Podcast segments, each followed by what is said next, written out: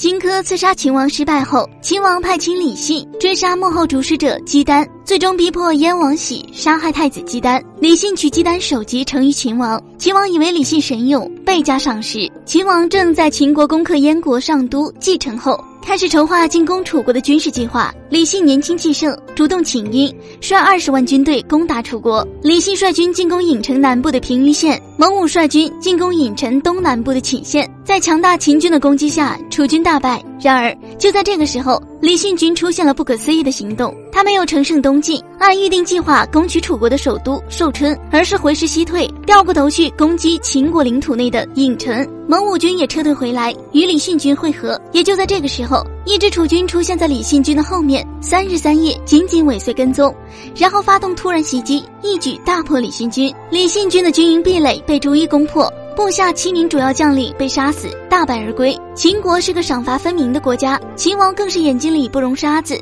可秦王对惨败的李信将军却于法优容，在处理李信军惨败问题上，秦王是很讲道理的，并不像后人评价的那样什么少恩而虎狼心。那么秦王为何对败军之将李信网开一面呢？郢臣突然叛乱是李信军惨败的主要原因，也是秦王李信乃至秦国朝廷没有预料到的。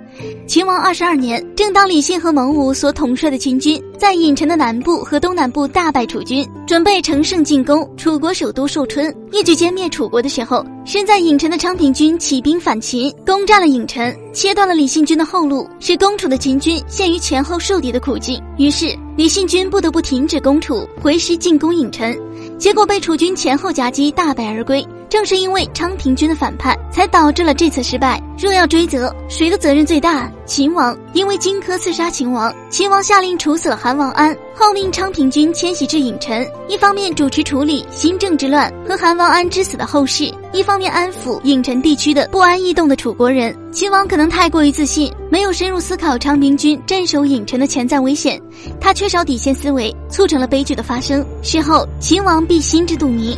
事后诸葛也是民工，深究已无意义。秦王比历史上一些封建帝王讲道理，他没有把李信当作替罪羊斩杀，自己继续穿着皇帝的新装，在众目睽睽之下自鸣得意的裸奔。李信铩羽而归后，楚军以郢成为基地，大举进攻秦国。迫使秦王亲自到平阳陈谢，请求王翦复出。王翦率领六十万秦军，大体沿着李信进攻楚国的路线，收复失地，攻打郢城。秦军乘势向江南广大楚地以及臣服于楚的越地进攻。不久，越军降秦，至此楚国灭亡。从某种意义上说，王翦率领秦军能够灭楚，也有李信失败的功劳。正是因为李信军的失败，才暴露了不为秦所知的郢城地区的叛军或约楚国骑兵，使得早有准备的王翦军不存在着被实力不俗的郢城楚军偷袭和被楚军前后夹击的可能，而有攻克之精心设计。从秦王政对待李信伐楚失败后被启用之事，可以看出秦王政不仅爱惜人才、重视人才，而且还有自己独到的用人观。好了，今天的节目就到这里了，我们下期再见。